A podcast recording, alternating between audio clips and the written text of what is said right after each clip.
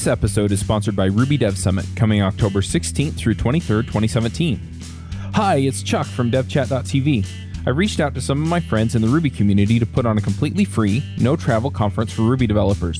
We have speakers like Uncle Bob Martin, Fabio Akita, and others covering topics from clean architecture to artificial intelligence and machine learning. The talks are happening throughout the day each day, and we'll have a chat available during each session. Attending the talks is free, but you need to register. Go to rubydevsummit.com. Hey, everybody, and welcome to another My Ruby story. This week we're going to be talking to Simon Morrow. I think I said that right. Did I say that right, Simon? Y- Yeah, you did. Yeah. Do you want to give us a brief introduction? We're going to dig a little bit into your background, but yeah, just let people know who you are, where you're from, what you do. Sure. Well, um, I guess I, I'm a record producer and mixer from Melbourne in Australia, and I, uh, I've recently, over the last sort of 18 months, been teaching myself uh, Ruby and the Rails framework. I guess as a, a frustrated entrepreneur or you know aspiring entrepreneur that had negative experiences with outsourcing and uh, you know finding tech co-founders and wanted to empower myself and it's sort of actually been a bit of a loop back because in the mid 90s I discovered Visual Basic in high school and decided that I wanted to be a software programmer. Um, then I got into guitar and sort of went off on a different trajectory so that's that's a quick background about myself Gotcha. I was going to say, I bet people listened to your the first part of your intro and went, "Why is he on a Ruby podcast?" But, but yeah, um, the thing that I find interesting and the thing that I'm trying to highlight here is just the the variety of people we have in the programming community, and in a lot of ways. You know, we, we get the people who have been on the show before, and some of them have been programming since they were kids, and some of them have been programming since college, and then some people are self-taught and they come into it through a boot camp or what have you. And so the fact that i have somebody that's you know a fairly recent um, self-taught programmer is is really interesting. And i think it's something that i don't think we shine enough light on as far as hey look you know there's this way that people come in too. So yeah but let's let's back up a little bit. You said that you did do a little bit of programming when you were younger. Uh, do you want to talk about that for a minute? How did you get into programming? Yeah, so I, I was I was trying to remember the the exact moment, and I think what is that saying that our our um, strongest memories are often our greatest illusions. so I'm trying to remember exactly what happened, but the, the, what what I can remember is that you know our, the first computer that we had in our home, I think I think it was actually called a dinosaur. And it was this big green and black monochrome screen and you know the the um, five and a whatever inch uh, floppy disks and that was my first experience of a computer and I was so fascinated by it and and then um, also gaming consoles a friend had an Atari uh-huh. um, and and then I think I ended up getting into the Sega or Sega, depending on how, how you wish to pronounce it, I ended up on, on that side of the console gaming world, um, and my best friend was a Nintendo person. So I guess that was the early um, Apple versus Android rivalry amongst friends. And then, uh, so I was sort of fascinated by video games, and then I was introduced to Visual Basic in my infotech class in high school and our school didn't really have a very strong IT department.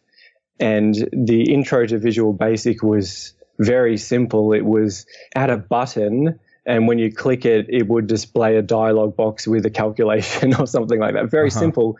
And now I think our teacher, you know, might have done the one week course when when uh, she was uh, learning uh, to teach. Um, you know, the, a lot more of the focus was on things like Microsoft Word and Excel and Access. But I was just fascinated by the way that you could. You know, write these instructions, and you know, I've, I've always been full of ideas. So this idea that you could create a digital product just by writing text really fascinated me. So I started borrowing books from the library, um, the local library, and I think I even bought a few. And you know, as a 15 year old, sort of saving up 130 dollars, um, you know, to oh, buy wow. these big books with with discs and trying to teach myself. Like now, now I realize it was probably kind of futile to have no mentor or person to instruct me. I was trying to reverse engineer little code snippets. And I remember, did you ever use Visual Basic, Chuck? Nope, I never did. Um, well, I remember that I wanted to get an icon in the Windows system tray. And I remember to do that, you basically had to hack. You had to do in, install some other library and, and go outside of the traditional uh, Visual Basic environment. I found some code to do it, and I was so happy. but the, the product, the, the uh, app didn't really do anything, but I managed to make that happen. nice. so that's, I guess, that was the the early introduction to programming. And then I used to suffer migraines, and I think it might actually have been from the big old CRT screens. So now I sort of think, well, actually, maybe maybe I could I could work as a developer and not mm-hmm. suffer migraines all the time. So I guess that was my first um, experience of programming, and then I guess over the last twenty years, dabbling in HTML when I, I guess, discovered WordPress websites, which I found useful for my small business as a music producer and then um, some digital products I created, and um, yeah, so so then it, it, wasn't until about eighteen months ago that I thought I'm going to try and learn a language and build something. That's really interesting.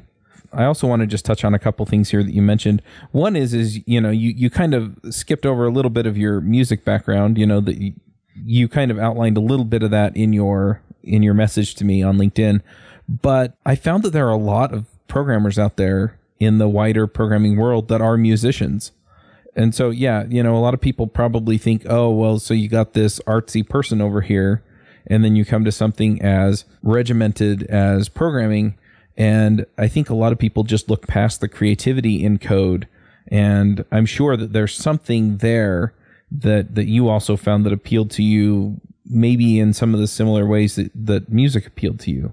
Yeah, it's it's really interesting that, that you noticed that because that's an observation that I've also found, even in, in startups that I've been involved with. You know, the the other developers have been incredible pianists or have an interest in electronic music production, and and I've also tried to tried to figure out what the similarities are, and I, I guess it's with music and code. There is that creativity and that science. So with with music, you know, music is about agreements within a culture that we agree that this note followed by that note or this note blended with that note is correct is what does work mm-hmm. and then we you know we program a symphony and we can refactor that symphony to create a different mood or we could refactor the the sheet music to make it easier for the sight reader to read you know you can you can write the same thing different ways but one way makes it easier to sight read because the notes are grouped a particular way. And i guess you are yeah you are solving problems creatively using a structure that if you go outside of that structure it won't work. It you know discordant uh, things in music we agree that they are wrong until they've happened so many times that maybe we agree that they're okay. And you can look back through music history and find that, you know, there were chords and intervals, and interval being one note followed by another note and, and the difference between those two that you know over time it's changed. And maybe that's like uh, like the conversations people have about front end frameworks. Maybe. Yeah it's also interesting as you dig into musical theory a lot of things there are mathematical and you know, and so the rules and the science of what makes music and what makes music sound good are also, you know, kind of foundational in the same way that mathematics is foundational in computer science, even though we don't think about it a lot that way. Yeah. Anyway, let's let's go ahead and dig into sort of your programming renaissance. So you discovered WordPress. Did you start programming against WordPress, or did your interest in programming uh, later in life come from something else? I did very little in WordPress in terms of learning to program. You know, I, I would delve into the CSS and, mm-hmm. you know, change things in themes. I, I, would generally just, you know, find a, a theme on ThemeForest that I liked. Um, and Envato are actually in Melbourne. So they're, oh, why not? Cool. Do you guys, yeah, you, you would know of Envato? Yeah, I've used uh, their stuff for some of my websites. yeah, cool. Um, so they're they're a Melbourne company, and yeah, so I'd just I'd generally download those those themes and have a bit of a, a, tweak to the CSS, maybe some of the the layouts, and then outsource. I would outsource tweaks to people from um, you know uh, freelancing websites. Mm-hmm. I did once try and learn PHP to solve one problem. My wife was building a um, a website for it was a membership site and she wanted to stamp the date on these PDFs that were generated on the fly. And I, I thought, oh, yeah, well, I, I tried programming 20 years ago. Let's see what we can do. And I think it took me about 16 hours. And I finally was able to generate the date stamped onto this PDF. Oh, wow. And then we celebrated by going out and getting some food. And as I was waiting in line, I thought, oh, that's not going to automatically change the date next year. and then I thought you can find someone else to, to, right. to do that when the ship happens. but um, so not not much in WordPress. Then we were involved in the Melbourne startup world, and Michelle, mm-hmm. my wife, is on the board of Startup Victoria, so she's still more, more involved in that than I am these days. But through that, I heard about this Ruby on Rails thing that it was sort of a everyone was talking about it. That you know, if you built your app in Ruby on Rails, you were cooler than everybody else. And I thought, well, you know, let me research this a little bit and and then I, I was reading about the philosophy of the Ruby language being that it was for programmer happiness. And I thought that was a really beautiful thing to be thinking about. And then I I raised um, some seed capital to build a, a product that I'd been sort of thinking about for a while, which was, I say was because I've pivoted as of five weeks ago, a production management tool for music producers. And I decided to build it in Ruby on Rails. And I found a company in Delhi to build that for me. And we can talk more about my outsourcing experience after if you would like. Mm-hmm. Uh, but essentially, I had to um, fire them and trash the, the project and start again. But because oh, I. man Look, it, I can talk about the positives in it, but you know, try and keep a positive frame. But it was, you know, it, maybe we should come back to it. And uh, uh, mm-hmm. but I would definitely say to anybody, to anybody listening out there that is thinking about the you know outsourcing their big startup idea, I would strongly advise that you work with companies that might seem expensive to you, but they're expensive for a reason because that's what it actually costs to get it done. so, you know, I, I wasted quite a lot of money by trying to save money and I wasted quite a lot of time.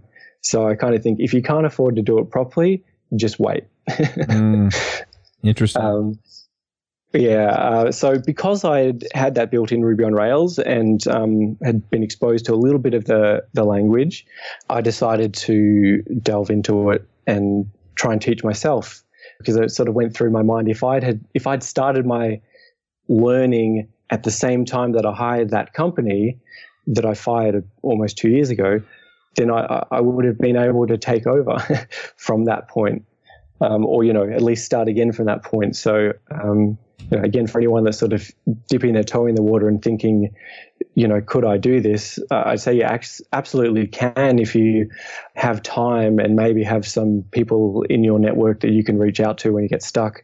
Because, you know, two years later, you've got a skill set that, you know, is at least at least good enough to build MVPs. mm-hmm. So yeah, so you're building the MVP now for your own product, or do you have people who yeah. are near you that are doing it? No, I built it myself. Well, I did find a tech co-founder about 18 months ago, and then that kind of went south. We were looking at a Rails backend with an Angular front end, and um, and it just yeah, after about 18 months, this product was still undelivered.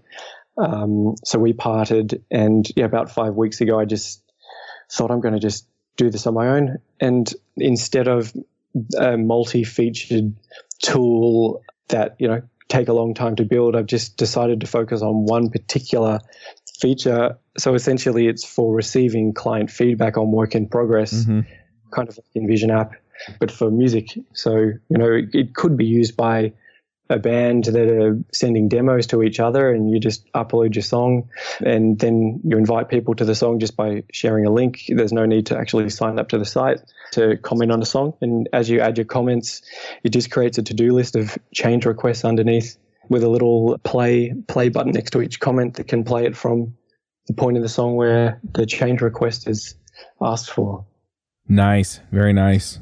Let me back up for a minute. So mm-hmm. the question that I usually ask is, how did you come to Ruby? What was it about Ruby, and how did you find it that made you decide to want to do this kind of work in Ruby as opposed to in PHP or something else? Okay.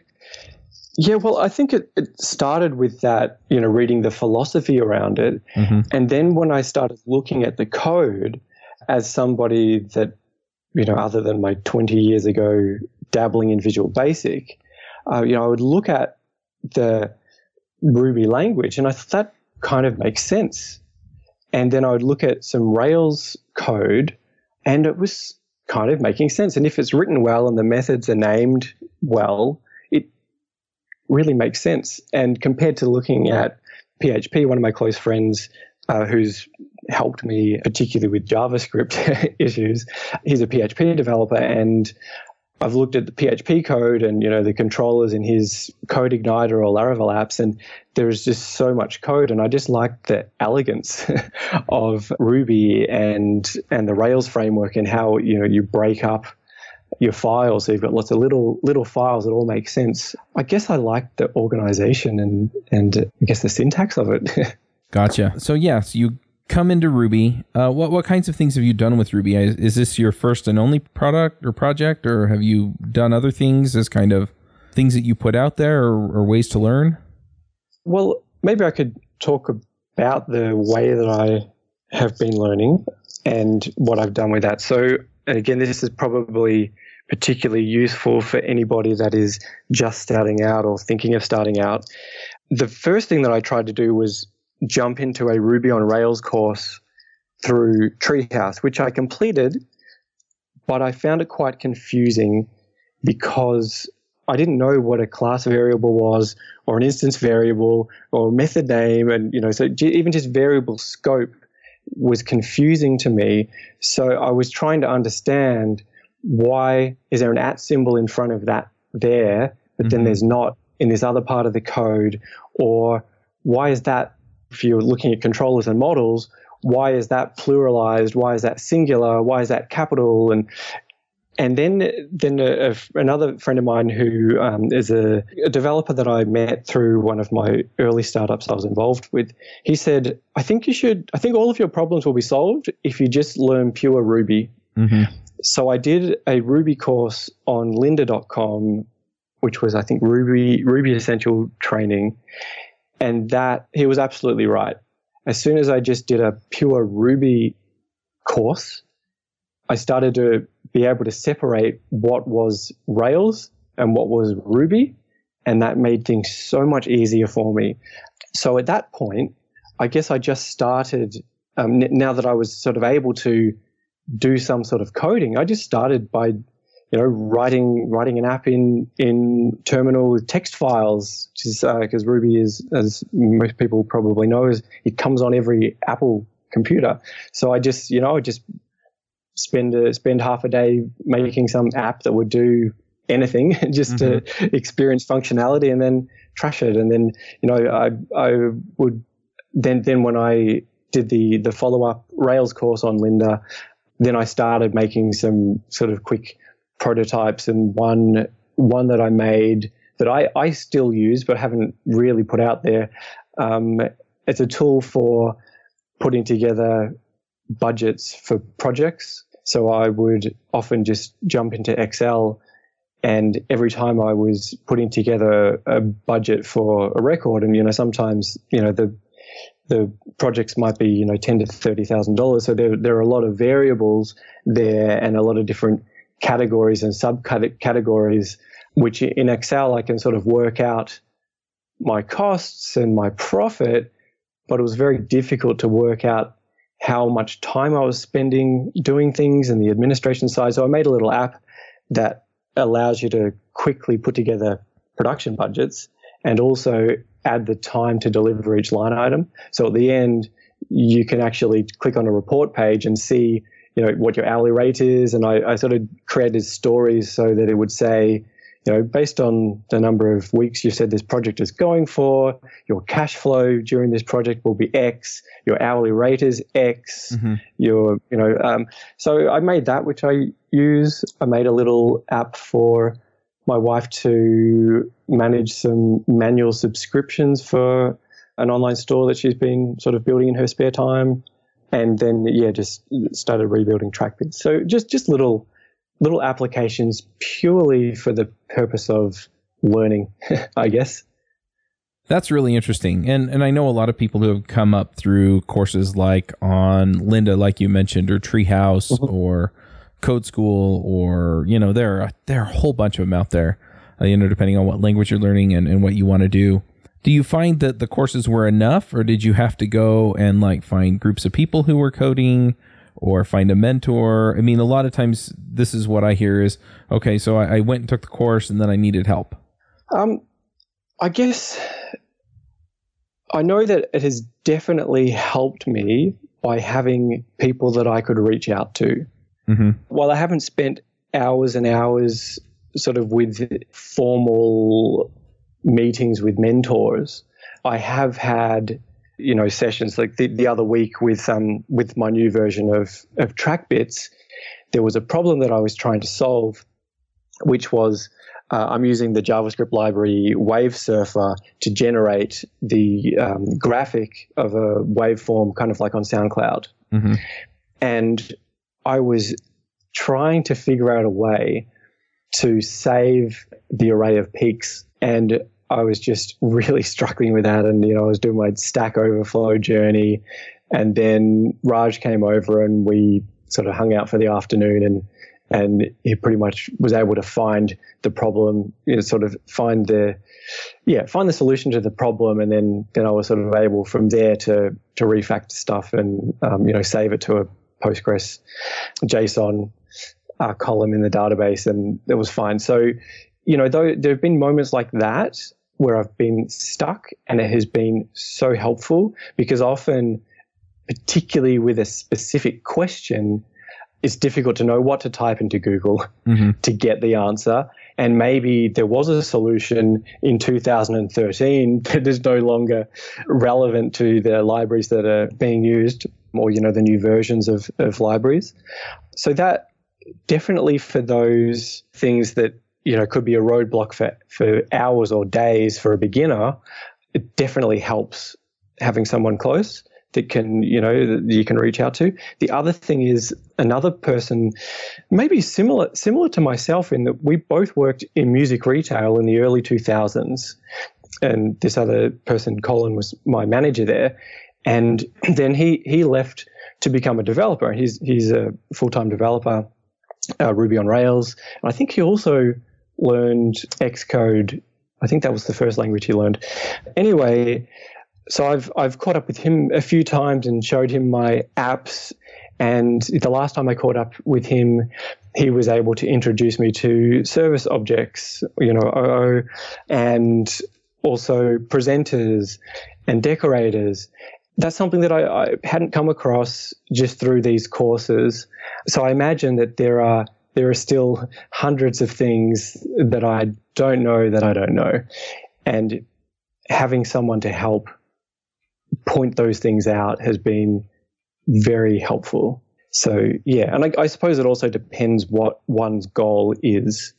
I think if one's goal is to become a full time developer, then I imagine that you know you probably want to do a computer science course. I mean, I, I often talk to aspiring music producers and I ask them what their goal is. And if their goal is to record songs and demos for personal use or for fun, then I will say, do a short course and you know ask the mates and that's going to get you by mm-hmm. so maybe if the goal is to create an mvp and try and get some interest And you know maybe some short courses and a lot of time is is all you need. But if you want to be uh, you know a full-time record producer i say well you've probably got to go and study a course that will introduce you to the the stuff that is not available online because it's it's a little bit more complicated and it also might be boring you know like the signal flow in audio production i think is the single most important thing you can learn.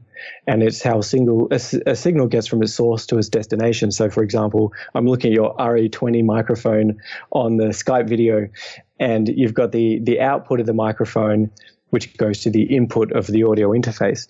Now, when you're in the studio, you might have out of the microphone into a preamp, out of a preamp into a compressor, out of a compressor into an equalizer, out of an equalizer into a converter. And you can get these very convoluted chains that mm-hmm. just then it might sound convoluted to someone that's unaware, but with a, a fundamental understanding of signal flow, it's actually really, really, really simple. And signal flow is something that, unless you're forced to learn it, you'll never really grasp it. It's kind of, I guess it's, it's like if you were to just, I guess what I was doing early on with Visual Basic, just copying code and modifying it and never really understanding how it works. And as soon as, as soon as you understand how something works, it becomes so much easier. So, so I think, you know, back to your question of, you know, how important or helpful is it to have people around for me, it has been very, very helpful. Mm-hmm. Yeah, that that's a pretty common thing that I've heard. One other thing that I'm wondering, and this is a question that I get asked a lot by people who are new, especially if they're self-taught. A lot of times, I get people out of boot camps and stuff, and you know, they feel like they're ready to start coding or ready to, you know, hit the big time or work on their own projects or whatever because they're kind of forced into it. But a lot of the people who are on the self-learning track, it they, they never quite get that confidence up where they're ready to do some, tackle something, especially at this level where it's, you know what, I'm eventually going to release this into production. So, so hmm. what was it that made you get to the point where you said, you know what, I'm pretty comfortable with this. I think I can do a good job of it. Yeah, good question. I guess there are a couple of things to comment on there. I'm remembering when I graduated from audio production, which is in 2000, and I've generally been the, the opposite of very confident and self assured. Like I, mm-hmm. I, I'm competent with what I do, but I will always assume that I can I can always learn more, and I'll just do the best job that I can. However, when when I started out, I think I was more confident then than I am now in my craft in some ways. And what I mean is now I know how important my role plays in my client's potential for connecting with an audience and with my client's potential for, you know, it, going further in their career. When I was younger and I just graduated from my course, I thought, cool, I'm trained now. I know, obviously, I've got stuff to learn, but I've done my course. I can get out there and do things. And then, you know, probably 10 years into my music career, that I started learning the real stuff, mm-hmm. you know, the stuff that, that can affect emotion in a song. And, you know, that, that wasn't taught. So, so I wonder if there's something like that, you know, because I was, you know, the stuff that I thought I could have done when I, you know, 15 years ago as a, as a young music producer, I think about it now. I think I, I would not have been able to, to do what I thought I could have done to the level that I thought I would have been doing it at. And I wonder if it's similar like that. So, you know, as an example, so this this week my intention is to properly start testing my, you know, first public iteration of TrackBits and invite some some beta testers. And you know, so my my task for last night was set up a staging server on Heroku, uh, which I managed to do, and you know, connect that to Git to my app, and now my task my task for today is is work out um, a git workflow that i want to use. And i have never i've cloned repos before but i've never started a new branch made modifications to it and then merged it into another branch. I've never done that. That's my task for today. And and i wonder you know on this self-learning path maybe maybe similar to the other people i'm not sure but i'm feeling like you know, I've got to be extra cautious because there is so much that I don't know. Mm-hmm. and maybe when when one does a course, they may think that everything has been covered. I'd be interested to know what your experience was, you know, when you studied, how how much of your learning happened after you graduated?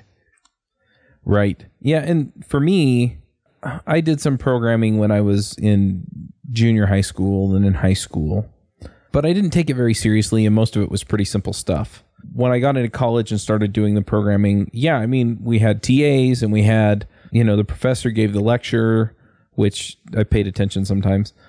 But yeah, I mean, mostly what I learned, I learned writing the code. Like when I'd get in the lab and start writing code, it was, oh, okay, this is what we're doing.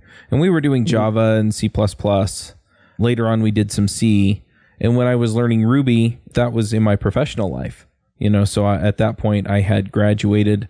I'd been in IT for like six years at the university as well. That was my that I worked my way through school doing IT for the university. And yeah, I mean, most of the stuff that I picked up, I picked up, you know, working with somebody else on a project and having them explain to me things when I got stuck. Yeah. And often I didn't know that I needed to ask the question until, you know, until I ran into the problem. And then, and then we would find a solution together. And yeah. So, and so, yeah, I mean, I, I just I can't say enough for picking things up as you're trying to solve problems because you just don't know you you don't know what it's like to write code that has to run until you have to write code that has to run. Yeah, I've been getting lots of notifications from Rollbar, which has been very helpful. Uh huh.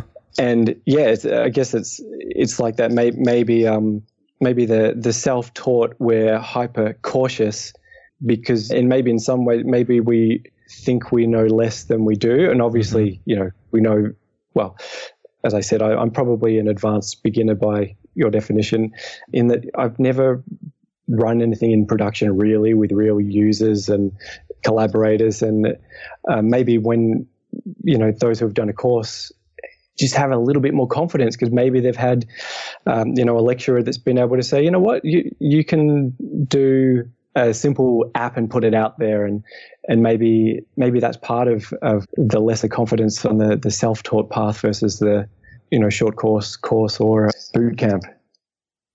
Yeah well one other thing that i like to point out to people is that this is software. So if you screw it up i mean if you have people's credit cards in there don't screw it up.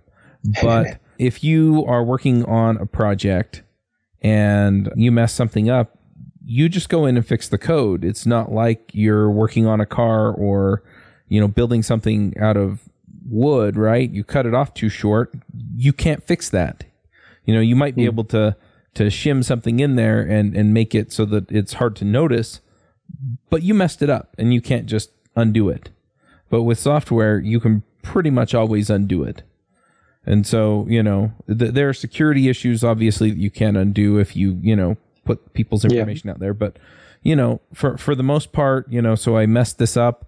I mean, you learn something, and and that's the outcome. And so it's a positive thing. Making mistakes is a positive thing, not a negative thing. And so I tell people, look, just get out there, just just go for it, because you yeah, really have nothing well, to lose. You're not going to look dumb. You're just going to look like you're learning. Yeah, that's a good point and it's helpful. And you know, maybe, maybe there is place for the self-taught developers to get together and maybe meet meet with mentors for you know skill assessment you know that that's probably that's probably something I'd pay for mm-hmm. you know yeah yep. interesting well, we're getting toward the end of the time, and I do have another interview in about three minutes, so I'm going to push us into picks. Have you ever felt like you're falling behind, or that the programming world is moving so fast that it's impossible to keep up? Then there's the issue of where to go to make sure you're up to date. The answer is to join a community dedicated to discussing the latest in Ruby. I mean, wouldn't it be nice if you got Ruby Rogues all day? Well, you can, kind of. We moved our Ruby Rogues Parley forum to Slack. That means you can connect with our listeners and guests on a platform you're most likely already using. Plus, we've set up a Keeping Current channel that pulls stories from across the web to help you know what people are talking about. And coming soon, we'll be holding monthly webinars and roundtable video chats to connect with experts in the community and with each other. So come join us at rubyrogues.com slash parley. That's rubyrogues.com slash P-A-R-L-E-Y. Now, you said you've been Sure. listening to Ruby Rogues, so you know what picks are. Uh, do you want to throw Yeah. out a couple things you want to shout out about? Yeah, for sure. So I've got a few again, probably for the beginners. The the Lynda Ruby Essential Training um, and the Ruby on Rails courses by Kevin Skoglund were really really helpful to me, and I would do them in that order. The so pure Ruby first, and then the Rails framework, and also checking out official so i guess the next pick is checking out official documentation there have been several times where i might have been looking through stack overflow forum uh, posts for you know maybe even a few hours only to go to the official documentation rails guides or a gem homepage and then find the answer. So these days i'm kind of starting there first. So check out official documentation. And the third one unrelated to programming is cycling. I just started getting into cycling earlier in the year so road road bike cycling. And i find that while riding it's a good time to think through problems and I often think about my application or code and I found solutions while I'm riding. Um, and there's also a really cool, I guess it's an online game called Zwift where you can hook your bike up to it and ride with people all over the world. And that's kind of fun when it's cold or raining, listening to podcasts and training.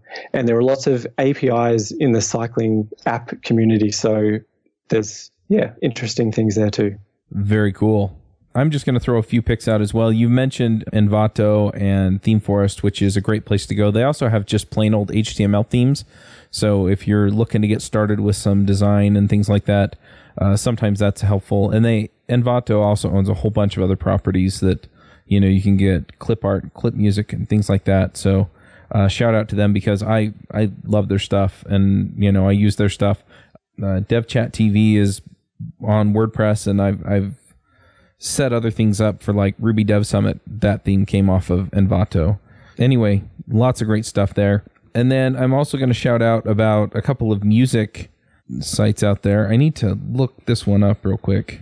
There are a few places where you can go get free music. One of them is the Free Music Archive, freemusicarchive.org. Most of these are released Creative Commons, so you can just use them. And anyway, there there's a lot of great stuff. There's also uh, YouTube has a license free music put on their your web stuff if you want to use that. So that's great as well.